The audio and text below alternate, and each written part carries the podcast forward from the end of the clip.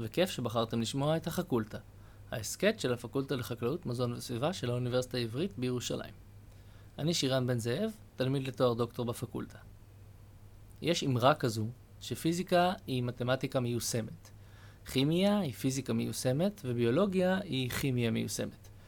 אני לפעמים חושב שחקלאות, לפחות כזו שמתקדמת, היא בעצם ביולוגיה מיושמת עם כימיה מעליה, בשביל קוטלי עשבים ומזיקים וגם בשביל דשן. עכשיו, חקלאות היא בעצם גם קצת גיאולוגיה וגם קצת הידרולוגיה, ובגדול אפשר לראות בה הרבה מדעים. מה שהיה חסר יחסית בחקלאות עד השנים האחרונות הוא יישומים מגניבים של פיזיקה, ואני אסביר. כשאני מגדל על מרפסת עציץ של עגבנייה, אני מסתכל על כל עלה, כל פרח, כל חנת, כל פרי. אני עוקב אחרי הכל ומדבר עם הצמח לעיתים מאוד קרובות. כשאני מגדל שדה, אפילו כזה ניסויי של מספר דונמים קטן, אני בעצם מדבר אל מקהלה. ואם שואלים קהל גדול של אנשים למשל, איך הם מרגישים, מאוד קשה לשמוע את אלה שאומרים קשה לי בתוך התשובה הכוללת של סבבה. וזו בעיה גדולה עבור חקלאים שמובילה לחוסר זיהוי של מזיקים או מחלות, או אפילו רק של בעיות השקיה. וככל שחוקרים ומגלים דברים יותר ויותר מעמיקים ומגניבים על הצמח הבודד ואיך הוא מגיב ומשדר לסביבה שלו, ככה הפער הזה בין העציץ במרפסת לבין שדה גדול ומסחרי הולך וגדל. כדי לנסות ולסגור את הפער, אנשים כמו דוקטור איתי הרמן הם אלה עם הפתרון. ואני חושב שאיתי היה מגדיר את התחום שלו בתור חישה של צמחים, גם חישה מקרוב, שזה אומר מדידה של צמחים בכל מיני אופנים ממרחק קרוב יחסית, וגם חישה מרחוק, שעושה שימוש למשל בלוויינים ורחפנים, כדי לזהות כל מיני בעיות בשדה. זה לא רק לצלם תמונות מאוד מאוד מגניבות. אה, חלק מהמחקר של איתי עוסק גם בזיהוי של אורכי גל שהם לא נראים בעין שלנו, אבל כן משקפים איזושהי אינטראקציה של הצמח עם הסביבה שלו. נניח אורכי גל שמשתנים בין צמח שיש לו הרבה מים ומעט מים, או צמח שהוא חולה וצמח שהוא בריא. ולפעמים השינויים האלה באורכי הגל הבלתי נראים האלה מקדימים את ההופעה של הכתמים, ככה שאפילו אם חקלאי מאוד חרוץ יעבור צמח צמח בשדה שלו, יכול להיות שבגלל שהוא מוגבל במרכאות רק לסט של הצבעים שאנחנו יודעים לראות עם העיניים שלנו, הוא עלול לפספס אותות שהצמח כבר עכשיו משדר. אלה חלק מהדברים שדוקטור איתי הרמן עובד עליהם, ועליהם תשמעו בשיחה שלי איתו. אז שלום לדוקטור איתי הרמן מהמכון למדעי הצמח וגנטיקה בחקלאות. שלום שירה. Uh, טוב, אז בגדול סיפרתי קצת על המחקר שאתם עושים אצלכם במעבדה, uh, אבל אני אשמח אם אתה תוכל לספר לי במבט על, ובגלל שאתה מתעסק ברחפנים אז הרווחתי פה גם משחק מילים על הדרך, מה אתם עושים במעבדה, uh, על איזה מינים אתם, uh, או איזה מינים אתם חשים, ובאיזה אמצעים אתם עושים שימוש, וגם, uh, בגלל שאמרתי את זה בהקדמה, אז מה זה בכלל אורך גל. אוקיי, מאה אחוז. אורך גל נדבר על זה עוד שנייה. אורך גל אפשר להגיד בעצם זה צבע, בגדול. לא ניכנס יותר מזה. אה, מה שלהגיד עוד בשתי מילים, רק מה זה חישה בעצם. זאת אומרת, הרעיון של חישה. יש לנו חושים כבני אדם, חלקם אנחנו צריכים איזשהו מגע, לגעת במשהו, חוש מישוש. אה, חוש טעם זה דורש מגע. אה, חוש ריח גם דורש איזשהו מגע, זאת אומרת יש מולקולה שעוברת.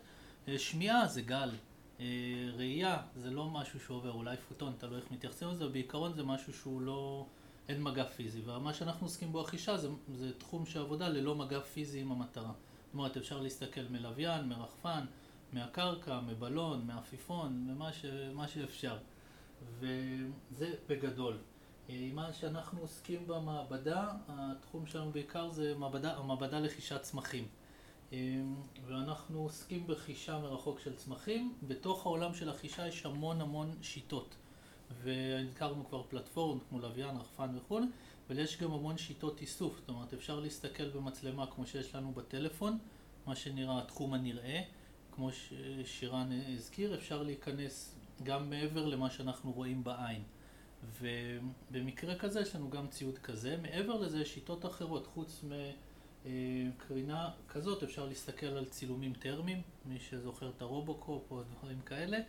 יש צילומים טרמיים שנותנים מידע גם על צמחים. יש שיטות כמו ליידר, שזה לייזר שמוחזר, שאפשר בהערכתו, בעזרתו להרחיק מרחק או לבנות מודלים של תלת מימד. אפשר להשתמש גם בשיטות של אקוסטיקה, אפשר ברדאר, עוד יש מגוון שיטות שאפשר לעבוד איתן. זה הרעיון, המעבדה שלנו מתמקדת בעיקר בתחום הספקטרלי ועוסקים גם קצת בטרמי, מסתכלים גם על תלת מימד, אבל לפעמים אבל יותר מהכיוון של בנייה בעזרת תמונות ולאו דווקא בעזרת ליידר. בגדול, המטרות שלנו זה לאפשר, להגיע ליכולת הערכה של תכונות צמח שיעזרו לחקלאים, מטפחים, להתמודד עם, או לא, להתמודד עם בעיות אביוטיות או ביוטיות, זאת אומרת עם מחסורים בהשקיה או לזהות קשיים שיש לצמחים בשדה. וההסתכלות היא על אוכלוסייה ברוב המקרים, אבל ברמה המחקרית עוסקים גם בצמחים בודדים. גידולים שאנחנו עוסקים איתם, עסקנו עם כל מיני גידולים. העיקריים שאנחנו עוסקים איתם כעת זה חומוס, שמי שהתחיל את העבודה עליו זה רועי שדה, התחיל את המאסטר והוא עובר, הוא כעת בדוקטורט והוא ממשיך בחיטה. בחומוס עובד גם דוקטורנט נוסף עומר פרח, עובדים על הערכה של, של צימוח, הערכה של מצב מים. כל העבודה על החומוס היא בשיתוף פעולה עם פרופסור שחל אבו, עם דוקטור רן לטי, עם דוקטור דוד בונפיל, עובדים עם אסף אבנרי, זאת אומרת יש צוות גדול שעובד על חומוס שאנחנו שותפים בעבודה ואנחנו נותנים את הצד של החישה, כמו שהזכרנו. גידול נוסף שעובדים איתו זה חיטה, בעיקר עם פרופסור צביקה פלד, דוקטור רועי בן דוד, עובדים להיבטים של טיפוח, לתת להרבה תכונות, הרבה חלקות, הרבה תכונות בשטח יחסית מצומצם עם המון מגוון של גנוטיפים.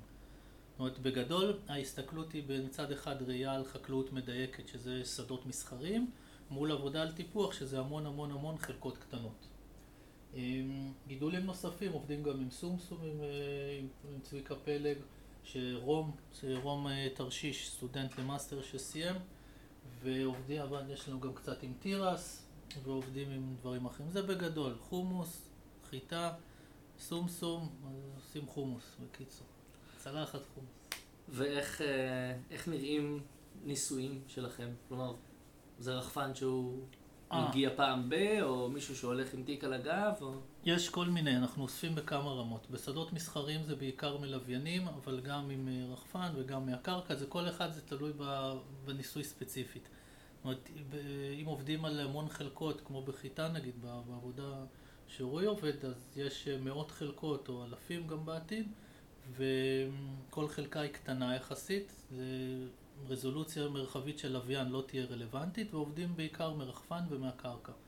רחפנים שיש לנו בצי המשותף שלנו, יש לנו רחפן עם מצלמה היפר ספקטרלית, זאת אומרת שהיא קוראת הרבה אורכי גל, הרבה צבעים, בין התחום הנראה לתחום האינפרדום הקרוב. יש לנו גם מצלמה עם חמישה ערוצים, ויש לנו רחפן פשוט RGB כמו מצלמת טלפון. ומשתמשים בשילובים שלהם. מבחינה ספקטרלית אנחנו, כל אזור ספקטרלי יש לו יתרונות. זאת אומרת, בתחום הנראה רואים בעיקר פיגמנטים. בתחום האינפרדום הקצר רואים הרבה השפעה של המבנה של ההלווה, ובאורכי גל ארוכים יותר קצת רואים גם השפעות שקשורות בעיקר לתכולת מים בצמח. אולי אני אתערב ואני אגיד שכשאתה אומר תחום ספקטרלי, זה קבוצה של אורכי גל, קבוצה של so called צבעים כאלה. אם נגיד במספרים, בלי להפחיד אף אחד, התחום הנראה הוא בין 400 ל-700 ננומטר. ובגדול, התחום של האינפרדום הקרוב, מה שאנחנו קוראים לו זה נגיד 700 עד 1200 ננומטר פחות או יותר, והאזור שהוא מה שנקרא סוויר, ה-short wave infrared, זה מ-1200 עד 2500 ננומטר. האזור הטרמי, שמצלמות טרמיות עוסקות איתו, משתמשות בו, זה נגיד האזור יותר של 6,000, 7,000, 8,000 עד 14,000 ננומטר, פחות או יותר, האזורים האלו. אז זה מרחקים קצת שונים, זה מקורות שונים של האנרגיה, אבל זה, זה העניין. בתחום הנראה אמרנו זה יותר פיגמנטים, בתחום האינפרדום זה בעיקר מבנה, ובתחום של הסוויר זה בעיקר קשור למים, אבל גם לחומרים. זאת אומרת, יש יכולות להעריך גם מצב פיזיולוגי של צמח, אה, מצב מורפולוגי, זאת אומרת אה, עובי, מבנה הלוואה, תכונות עיקריות, והשאלה באיזה אספקט מסתכלים על זה. לכל גידול יש את האתגרים שלו ואת המטרות שלו, לכל שיטה, גישה, בוחרים את מה שמתאים. והיום, בהתאם לשאלת מחקר של סטודנט, אתם יודעים ללכת ולחפש באיזה אורכי גל, אני אקרא לזה לצלם, אבל באיזה אורכי גל לחוש, ו... או שאתם צריכים לפתח בעצמכם את, אה, את האינדקסים האלה, או את ה... איפה לחפש? גם וגם. זאת אומרת, אה, משתדלים בדרך כלל להגיע למקומות שעוד לא היו בהם, אז אה, הרבה צריך לפתח. אבל הבסיס הוא בסיס שמשתמשים בו, שהוא בסיס קיים. זאת אומרת, יש מידע שהוא קיים ויודעים לעשות. זאת אומרת, אנחנו עד עכשיו גם פיתחנו כלים של עצמנו. יש, רועי פיתח מודל להערכת מדד שטח על אש, הוא משתמש בו בניסוי שלו, במקום ללכת למדוד חלקה, חלקה, חלקה. יש לו כלי לעבוד איתו, הוא יכול למדוד מאות חלקות, בלי לרוץ אחת-אחת. אותו דבר עם הערכה של כלורופיל שבנו ועוד. זה הרעיון. מעניין. כשאני רוצה להעריך מה מצב הצמחים, אצלנו בניסוי, שגם, אני אולי צריך להגיד בהתחלה, שאנחנו גם, גם, 아, אה, גם עובדים ביחד קצת. סליחה. אין בעיה. אה, אז בעצם אני, מעניין אותי הצמח, כי, כי זה האובייקט שלנו, כמו שקראת לזה, אבל הסביבה שלו היא גם מאוד חשובה. כלומר, אה, אגרונומים שכמותי הולכים וקודחים באדמה כדי לראות מה מצב המים. אני יודע שלכם יש גם יכולות בזה, ותהיתי אם, אם תוכל להתעכב על אה, גם כמה אנחנו מסתכלים מעל ומתחת לעלים של צמחים ומה זה אומר לנו, וגם כמה אנחנו יודעים להרגיש את הקרקע בלי, בלי לקדוח בה. או, אוקיי. אמ, הקרקע, החדירות של התחומים הספקטרליים שאנחנו עובדים איתם בהקשר של קרקע אמ, היא מאוד נמוכה. זאת אומרת, רואים בעצם את פני השטח. אה, אם יש מעל זה צמחייה, אז אה, רואים בעיקר את הצמחייה. אמ, איך נסת... אה, לרדת לעומק הקרקע זה קשה, יש שיטות ש... ש... שעוסקות בחדירה לעומק הקרקע. אה, שעוסקים זה פחות התחום שלנו, אבל יש שיטות כאלו, וגם זה כמו כל דבר, שום דבר לא מושלם. זה קצת אה, מוגבל מבחינת היכולות של החדירות והכל, אבל זה מבחינת קרקע. יש כלים אחרים שהם יכולים לשמש את החקלאי להבין מה קורה בתוך הקרקע, למשל טנסיומטרים, שנותן מצב אה, מים בקרקע בשניים שלושה גבהים, אם מפזרים כמה כאלו הם משדרים ואפשר לקבל איזשהו מיפוי, גם בזה הם משתמשים לפעמים. אבל חדירות ממש לתוך הקרקע זה פחות התחום שלנו. הקרינה שמסתכלים, אבל עדיין מצלמים, אם רוצים להרים מודל תלת מימד של צמח, את ההתפתחות, אז צריך איזשהו בסיס. צריך את הצמח, את הקרקע, את השדה, מיד אחרי חריש, או לפני זריעה, או לפני נביטה, כדי לראות את הגובה אפס, ועליו מלבישים את הצמיחה. אם מסתכלים על צמח, החדירות בתחום הנראה היא מאוד נמוכה, כי רוב הקרינה אה, נבלעת על ידי הצמח, מעט מאוד מוחזרת ומעט מאוד עוברת, הלאה לקרקע. בתחום של האינפרדום, ה-700 עד 1200 נגיד, יחסית הרבה אה, מוחזר, וחצי מוחזר בערך וחצי עובר. זאת אומרת שאפשר גם, ואחר כך זה חוזר עוד, יורד משכבת עלים לשכבה הבאה, לשכבה הבאה, וחוזר גם חזרה עד לחיישן. זאת אומרת שבגלל זה גם נוצרת היכולת להעריך את המצב של הביומאסה בגלל התכונה של אורכי הגל האלה שאנחנו לא רואים. אמ, אז יש איזושהי חדירות גם, ובגלל זה גם אפשר להבין קצת מה קורה על עלים לא רק על השכבה העליונה. ושאם מסתכלים להבין איך לוויין או רחפן רואה, אז צריך להסתכל מלמעלה ולראות ולא מהצד. כי לפעמים צמחים צרים, העלים העליונים שלהם אולי מאוד חשובים, אבל מכסים סך הכל שטח מאוד קטן. ועלים אחרים שהם קצת יותר נמוכים, הרבה יותר גדולים, מכסים את עיקר השטח. אבל בעבודה על הלוואה, באורכי גל מסוימים רואים גם לעומק, ובמקרים מסוימים אפילו הקרקע משתלבת בתוך ההחזרה. אז צריך גם לדעת לנקות את זה. אוקיי, okay. אה, uh, בהקדמה דיברתי על ה... בעצם היתרונות של חישה בצורה שלכם, שהיא א', לא פולשנית, וב', יחסית מהירה לבן אדם שהולך ובודק צמח צמח. אה, וסיפרתי גם על, על היכולת לזהות דברים לפני שיש תסמינים שנראים לעין. אה, אז אני יודע ש, שעבדת על זה לא okay. אוקיי. מעט, על סויה. Okay. אוקיי. אה, אני אשמח אם תוכל להסביר על זה, וגם אם תוכל לתת סדרי גודל של כמה מהר אפשר לחוש שדה, כדי שמי שלא 아, מכיר יבין okay. אוקיי. את היתרון הגדול פה. טוב, אז ככה. מהבחינה הזאת, יש הבדל גדול בין משהו מחקר למשהו שהוא יישומי. זאת אומרת, ברמה המחקרית, אם רוצים לפתח את היכולת להעריך, אז זה לוקח זמן, זה לא מהר. זאת אומרת, צריך לאסוף את הנתונים, צריך לדגום, צריך לקהל מול משהו, צריך לבנות את היכולת להעריך מול משהו. ואחרי שהמודל הזה כבר קיים ועובד, והוא הדיר, יציב, נוח, אז אפשר בעצם לצלם שדות. הטיסה, כמה מהר שטס, זה רחפן. עם לוויין זה צילומים פעם בחמישה ימים. רחפן, תלוי איזה רחפן יש, כמה גבוה טסים ומכסים. תאורטית אפשר כמה דונמים לכסות בכמה דקות. אה, פלוס מינוס, אבל זה לא שזה מיד נותן את התשובה. צריך להוריד את הדאטה. צריך לסדר אותו. צריך לעבוד איתו. ואם יש מודל מאורגן, אז זה יכול להיות תאורטית שדה לא גדול של כמה עשרות דונמים נגיד. לצלם אותו, להוריד אותו, לעבוד איתו, בתוך משהו כמו 24 שעות אני חושב שזה סביר להגיד שמתקבלת תשובה. אמ, זה תמיד, זה לא התחייבות, זה לא זה, זה, זה חשוב לזכור את זה, אמ, כי זה הכל תלוי, תלוי ב...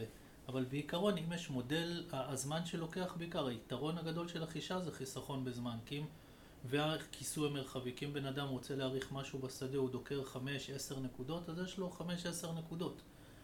ברמת דיוק מסוימת. אם יש לו צילום של כל השדה, אז יש לו את כל השדה גם ברמת דיוק מסוימת. ולרוץ בשדה 5-10 נקודות, לנסוע למעבדה לתת את זה, לוקח יום, יומיים, שבוע עד שמתקבלות תשובות. אז השאלה, מה מהיר יותר? וזה שיקול, יש דברים שלחישה אין יתרון, יש דברים שיש לה יתרון.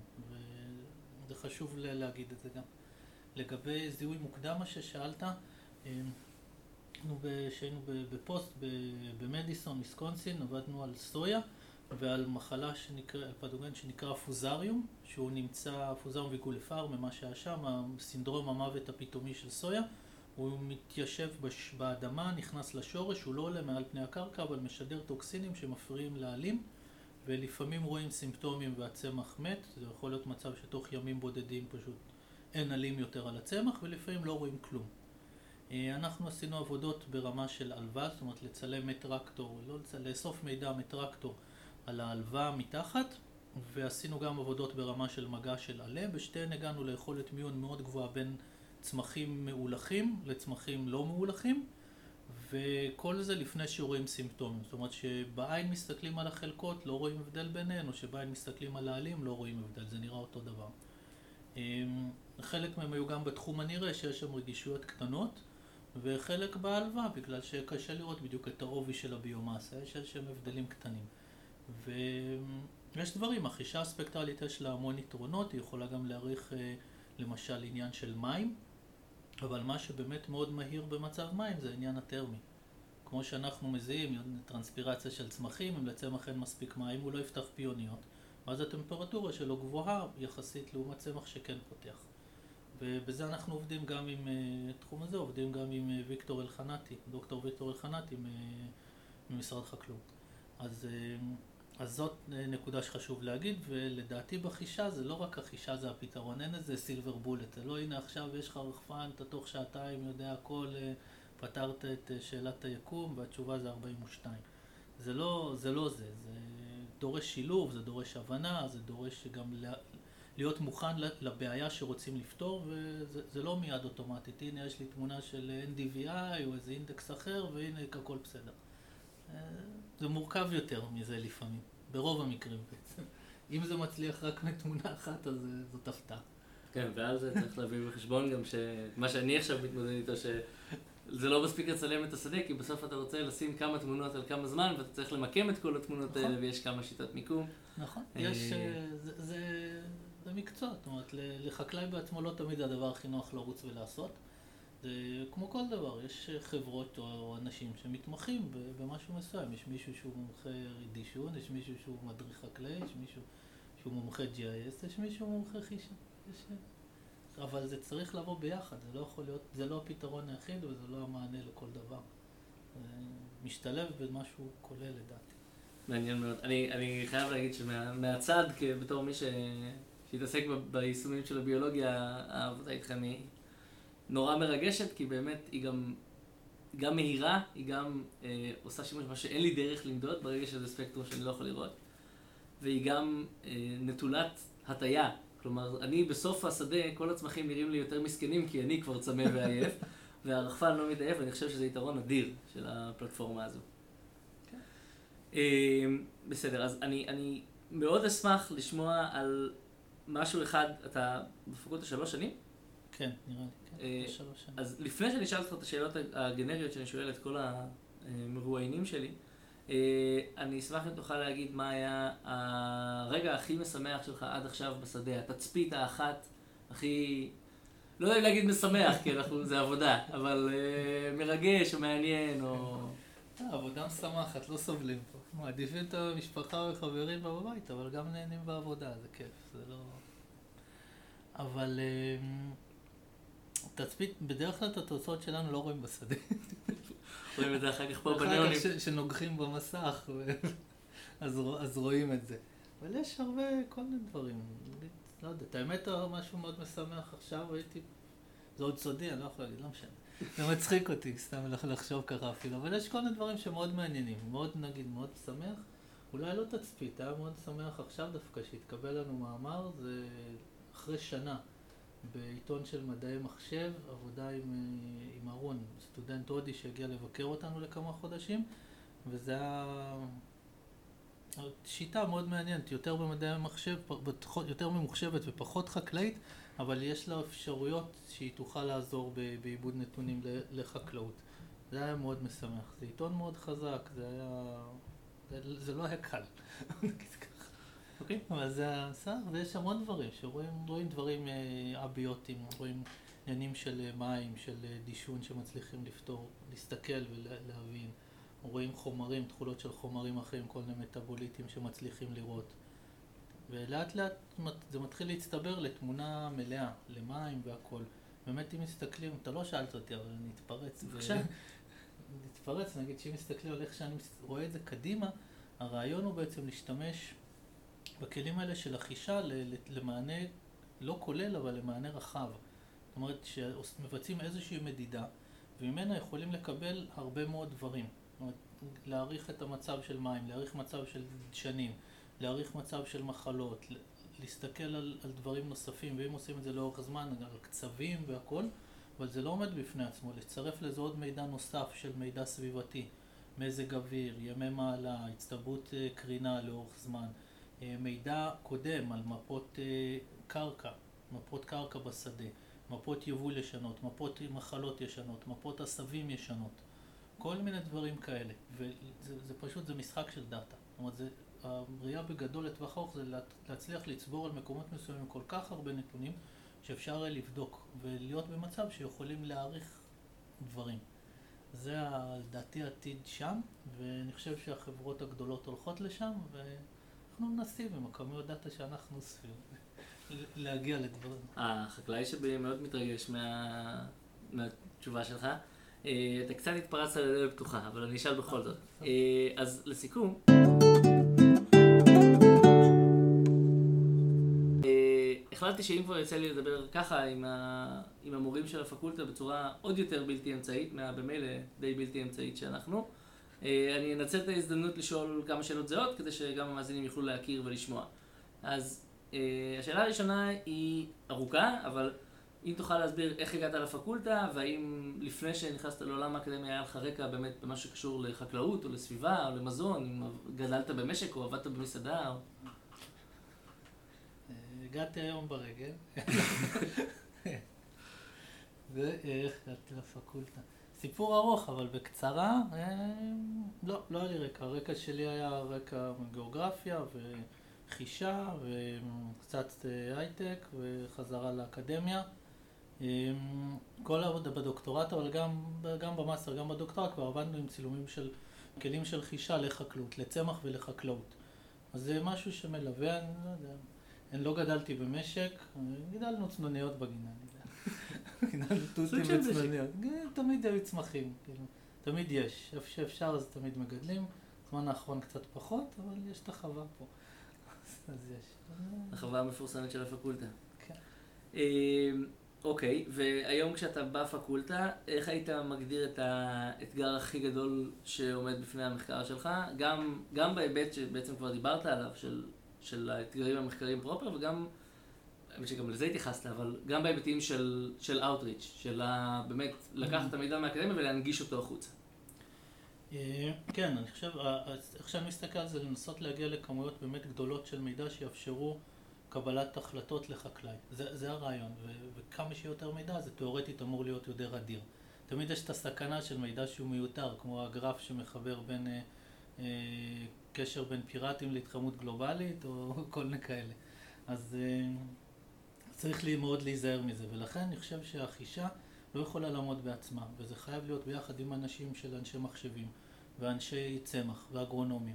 ואנשים שמבינים קרקע, ואנשים שמבינים מזג אוויר, והכל ביחד, וזה צריך להיות שיתוף פעולה. זאת התחושה שלי, או המחשבה שלי, וזה גם חלק מהאתגר, ליצור איזשהן קבוצות עבודה מולטי דיסציפלינריות, וזה אנחנו מנסים לעשות עם עבודה שאנחנו עובדים ביחד עם אנשים במדעי המחשב, עובדים ביחד עם אנשים, עם אגרונומים, אנחנו נמצאים פה במדעי הצמח כדי לעשות את זה, וזאת המחשבה בעצם לטווח ארוך. מבחינת Outreach, כן, משתדלים להיות בכנסים של פרחה, משתדלים לדבר עם אנשים מתי שאפשר, ותמיד אם מישהו רוצה, תמיד מוזמן. דלת מייל, דלת תמיד פתוחים, אה, ואפשר לבוא. אה, ומה שאפשר לעזור, נשמח לעשות, בגבולות האפשר וההיגיון. זה, גם הגשנו בעצם, גם הגשנו איזושהי הצעת מחקר, חלק ממנה זה לנסות להכניס, לשפר, להוסיף על מה שיש ב... בישראל מבחינת חקלאות מדייקת בהיבטים של חנקן. זאת אומרת, להסתכל על יכולת הערכת ייעול שימוש בחנקן, הגשנו ביחד עם שותף אמריקאי מקנזס, אה, שהוא עוסק בווינטר וויט, חיטת חורף, אנחנו פה עם חיטת אביב, אז לנסות לחבר ביניהם ולהסתכל על, עם הניסיון שיש לו, בח... הגדול שיש לו בחקלאות מדייקת וקרקע וחנקן, עם הניסיון שיש לנו בתחום של החישה. אמ, וגם קצת בחנקן אה, עם חיטה, אז להסתכל על הדבר הזה ולחבר את זה גם, לחשוף את הכלים שיש בחקלאות מדייקת לחקלאים בארץ. זה, זה ממש הצעת מחקר שהקשנו עכשיו. מקווים שנקבל. גם אני. ואם לא, גם אני מקווה, גם שאתם תקבלו. נעשה משהו בכל מקרה. מעולה. אמ, זהו, והשאלה האחרונה, אה, בתור אה, חוקר בפקולטה למזון בין היתר, אם תוכל לשתף אותנו מה אכלת היום לארוחת בוקר. אוי, מתי זה היה? אין שיפוטיות, אתה יכול להרגיש נוח. מתי זה היה? אוקיי. ארוחת צהריים ראית, זה היה רבע חפיסת שוקולד. עכשיו ארבע זה ארוחת צהריים, ארוחת בוקר, תן לי זכר. אה, אכלתי את השאריות של הילדים, יש שם שתי נקטרינה, חצי נקטרינה, כן. אוקיי. אה, יכול להיות שלמחלקה לתזונה יש... אה, יהיו השגות העניין. אה, בסדר, תודה רבה איתי. תודה לך שירן. אז תודה רבה לדוקטור איתי הרמן, ולכן ולכם על ההאזנה, ולגלעד הראל על המוזיקה המקורית, ותודה לכם במיוחד על המיילים והפניות וההודעות, גם בפייסבוק, גם אליי באופן אישי, גם במייל. אה, זה מאוד מחזק ומאוד עוזר לנו להבין מה אתם ואתן רוצים ורוצות לשמוע, ותודה רבה.